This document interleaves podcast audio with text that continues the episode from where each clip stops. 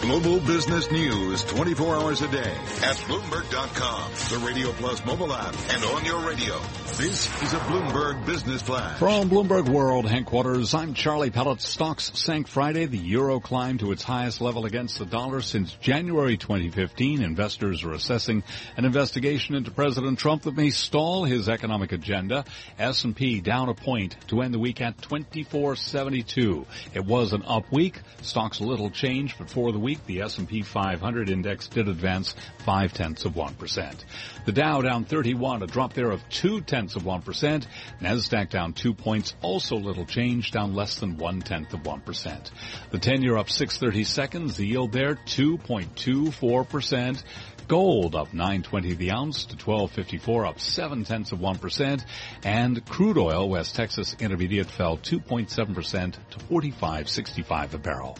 I'm Charlie Pellet. That's a Bloomberg Business Flash. All right, Charlie, thank you so much. You're listening to Bloomberg Markets, brought to you by Sector SPDR ETFs. Why buy a single stock when you can invest in the entire sector? Visit sectorspdrs.com or call one eight six six Sector ETF. You are listening to Bloomberg Radio. This is your Bloomberg Real Estate Report. I'm Denise Pellegrini. You know the housing shortage, the inventory problem we often talk about? Well, housing expert and Yale economist Robert Shiller says homeowners tend to like it that way. People who already own houses have an interest in restricting availability of land for new houses. And Shiller says there are a lot of reasons why homeowners have a vested interest in limiting inventory. This will, first of all, make their neighborhood more crowded, maybe, and they don't like that. But it will also lower the value of their houses. Now, people who are there tend to be associated with the city and the community, and they resist uh, regulations that would allow new housing in. So we have a tendency toward shortage of housing. The National Association of Realtors says in May, inventory was more than 8% lower than a year ago. Builders cite high land prices and a labor shortage. And that's your Bloomberg Real Estate Report. I'm Denise Pellegrini. You're listening to Bloomberg Markets with Carol Massar and Cory Johnson on Bloomberg Radio.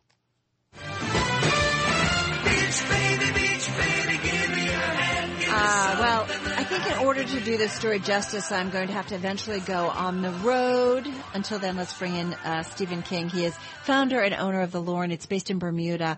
He is in our Bloomberg 1130 studio. Your hotel, the Loren, actually opened on my birthday this year. Oh, amazing. I don't know what that means. I'm just saying. That's quite a birthday present then. Yes, indeed. Not yet. Um, tell me about the Loren. Uh, it was a very exciting project to do. It, I, I, first went out to Bermuda about five or six years ago. I really knew very little about the island, like so many people. In fact, I've heard many people say, I make a joke quite frequently that invariably if you talk about Bermuda, people say, uh, oh yeah, my parents went there 30 years ago, or I went there 30 years ago, or the Atlantis is a great hotel, which is actually in the Bahamas. Correct. So that, you know, it's, it's kind of the Bermuda fell into the Bermuda Triangle, but it's an incredible, beautiful island, uh, really manicured, very wealthy, very safe population, an hour and a half off of, uh, uh, off of New York and well serviced by the East Coast. And I, I, I went there, uh, it, but its its hotel stock had sort of been a bit in decline over years, and I thought I think there's a tremendous opportunity to put a, a luxury hotel here. First new hotel in Bermuda in 45 years. Uh, they say 45 years, but really there have been a couple of other developments, and there are some quite nice hotels out there, and and there have been some refurbs, like the Hamilton Princess in town, and and the Tucker's Point is about to be done as well. So there are places to go, and the whole place is really gorgeous. But you're right, a uh, purpose-built, brand new, modern style uh, boutique hotel was what I wanted to be, build that really took advantage of the views and really serviced that sort of, you know, 30 to 60 affluent, high net worth uh, community. I, I, have to say, you know, going to your website and just looking at the pictures, it's actually, it's absolutely stunning. Um, I feel like there's a lot of competition, even for the high end traveler at this point. What do you do though to distinguish yourself? You've got a spa, you've got some other things, I mean, going on. What do you have to do though? Well, I, I, I think a lot of the concept behind this hotel, and this hopefully is the first of many that I could build over the next 20 years of my life or so, um, uh, is really that that group that I described, 30 to 60, you know, affluent, they kind of know what they want, they know what they expect. You know, not always traveling is a, you know, a great thing. They'd rather be at home. You know, so you, they need to have a reliable, really high quality, easy to use, always work service, um, that's beautiful and that you just, you feel that you've got the right sort of space and views and music and sound, you know, and smells and food and everything for you. You come from a financial background. I do, yeah. I came from banking and hedge funds. What, what was it like kind of going from that to this? Well, you know, I, I was around technology. Risk in both. Yeah, absolutely. that, that is definitely true. But you know, what was great? I used to be in a business that where there was a lot of technology, there was a lot of documents, and so you know, you could get to the end of it, and it was very transactional. You get to the end of the transaction, and you see these, you know, tomes of documents or whatever, and you feel very excited you built something. But there's nothing like seeing bricks and mortar come out of the ground. It really is different. When you stand there after three years or so watching something built, and you're like, wow, I, I thought that up a long time ago, and here it is. What else? How, where else do you want to expand to?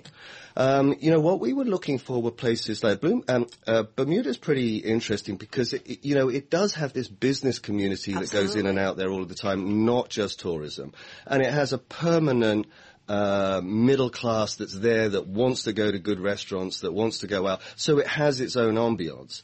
So I was really looking for other cities and places like that. So it, it- ironically, rather than it just being islands, I don't think it's going to be Anguilla or Antigua or, or something or other. Anguilla's like my fave. Anguilla is great, I have to say. but, um, uh, you know, it could actually be Austin or Montreal or a place like that that has some of the same things, an affluent community that likes uh, good restaurants, good hotels, good so-and-so, but both tourism and, uh, and business. That's really interesting. I mean, because you, you know, obviously come from a business background, you've got to think about, you know, the potential for profit. Right. And so on. So the plopping yourself into kind of a really live and vital city, that could be terrific. Yeah, without necessarily chasing New York, Miami, London, Right. etc. Right, which in sometimes you know you could look at some of the, the economics of the projects that get built in those places and wonder how on earth they did it. But it is true, you know, what you say is, you know, it's funny. A lot of people will say to me, you know, Stephen, you must be so, because the, ho- I am really proud of how the hotel came out. It is fair to say. I think it's gorgeous. I am very It is gorgeous. But, you know, people say, you must be really, really pleased at how good looking this is. And I say, yeah, I will be, but I'll tell you, I need the spreadsheet to look good looking as well. right, right. There's that pressure. It's not an easy industry. It isn't. What surprised you um, that you weren't kind of prepared for? You obviously knew knew what you were doing in your last career, if you will, but what weren't you prepared for? Uh, I think that sometimes, you know, I, I guess I was a little bit surprised and almost disappointed that, you know, you move away from something like banking and hedge funds and into something that feels very creative, like architecture and, and hotels and so and so. Um, in some ways, after you get through that design phase of the first six months or so, it turns back to exactly the same thing. You're still beating people up to Still get work. them on on time, on budget. You know, how do we get there? It's the same job. Um, but yeah, it's it's been great, and it's been great to see you know really a group of people come together in a place like Bermuda because there was a lot. They, they wanted this to be a success. How'd you fund it? Um, it's a combination of debt and equity. A small group of investors, including myself and uh, and uh, Bank Butterfield in Bermuda. So it was great. What's the demand been so far? Uh, you know what? We couldn't. y- y- You always want to do better and better and better, but I have to say we opened in February, and uh, we're already at our target occupancy at about seventy percent. Seventy percent occupancy for the last couple of months. Wow. hundred percent of the weekends. But you know, and and the restaurants are going great, so it really has landed well. But I we did have the thrust that you know Bermuda just hosted this uh, international uh, boat racing competition, America's Cup. America's Cup for a month. Yeah. Uh, You know, there's a big focus on pushing the ease of access to Bermuda along the east coast. It's an hour and a half's flight outside the city. There's no Zika. There's lots of sailing. There's lots of diving. There's, There's lots no of stuff. Zika. There's no your Zika. marketing. There you go. That's right. exactly. what are they called? Baby mooners. We have quite a lot of baby mooners turn up there at the moment as a result of it. But yeah, I mean, we really couldn't have you know, it's, you, you never want to say we've nailed it, especially since I'm still very long hotel for a very long time. But yeah, it's turned out okay. I was a baby mooner on Anguilla. I'm just telling you. okay. Um, Stephen King, uh, let us know how things are going. Do. Fascinating. Thank you very much. Stephen King, he's founder and owner of the Loren, based in Bermuda, in our Bloomberg 1130 studio. Next time around, we're coming to you. I will, we're happy to host you. Just saying. Our thanks to Paul Brennan, our producer, and Chris Tricomi, our technical director. This is Bloomberg.